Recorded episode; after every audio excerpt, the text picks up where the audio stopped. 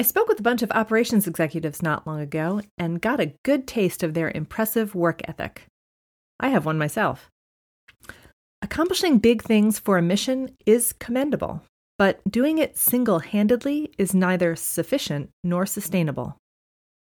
Many of them wished for a future where they would spend less time hands on in the day to day and more time on strategy and focus so they could orchestrate greater results. Ring any bells? Many high achievers get caught up in being too hands on.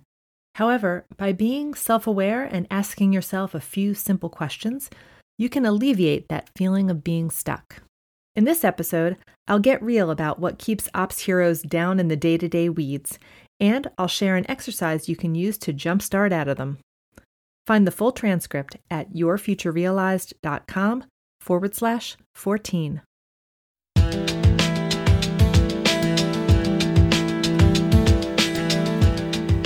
This is Your Future Realized podcast with host Laura Malinowski. I help operations executives like you gain control of your mind, time, and career so you can love your work again and advance. I led cross functional business operations for more than a decade, so I know how intense and heavy that can be. Subscribe to this podcast for tips that help you take a strategic pause, lighten your load, and get in the flow towards your true north.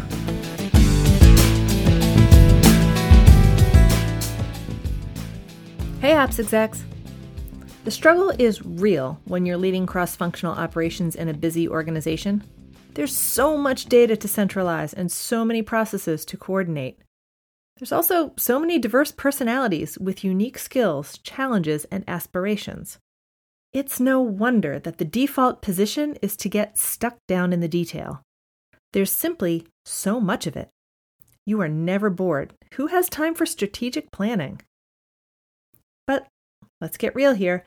It's at least partially an inside job.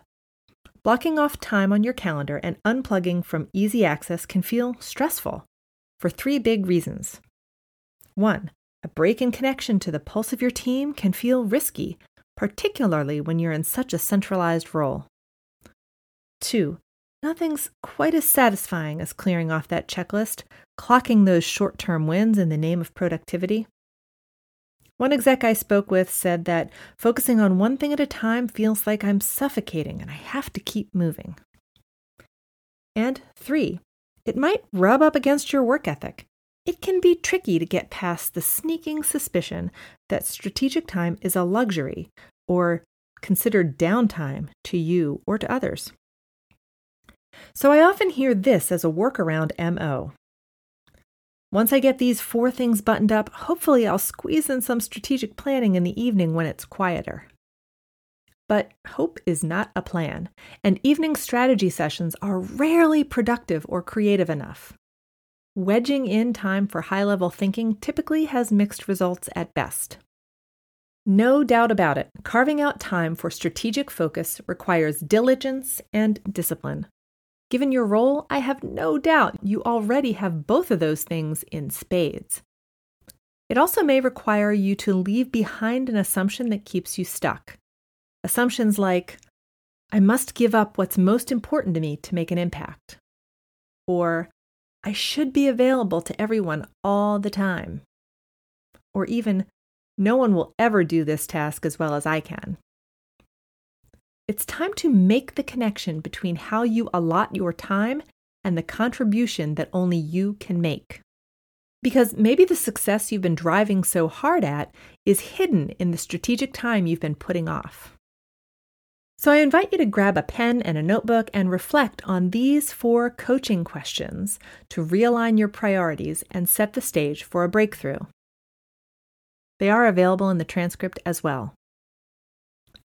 1.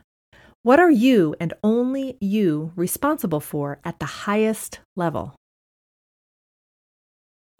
2.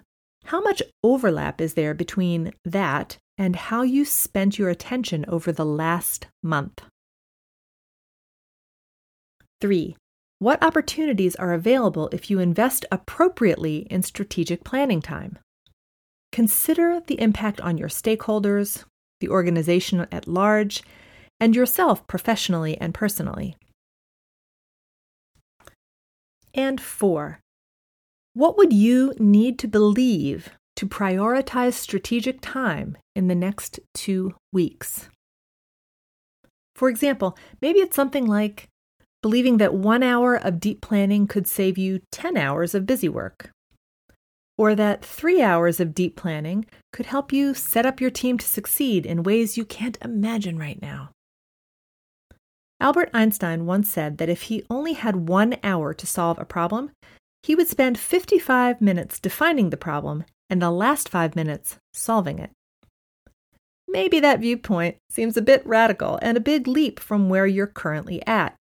Still, there's much to gain if you can move incrementally closer to it.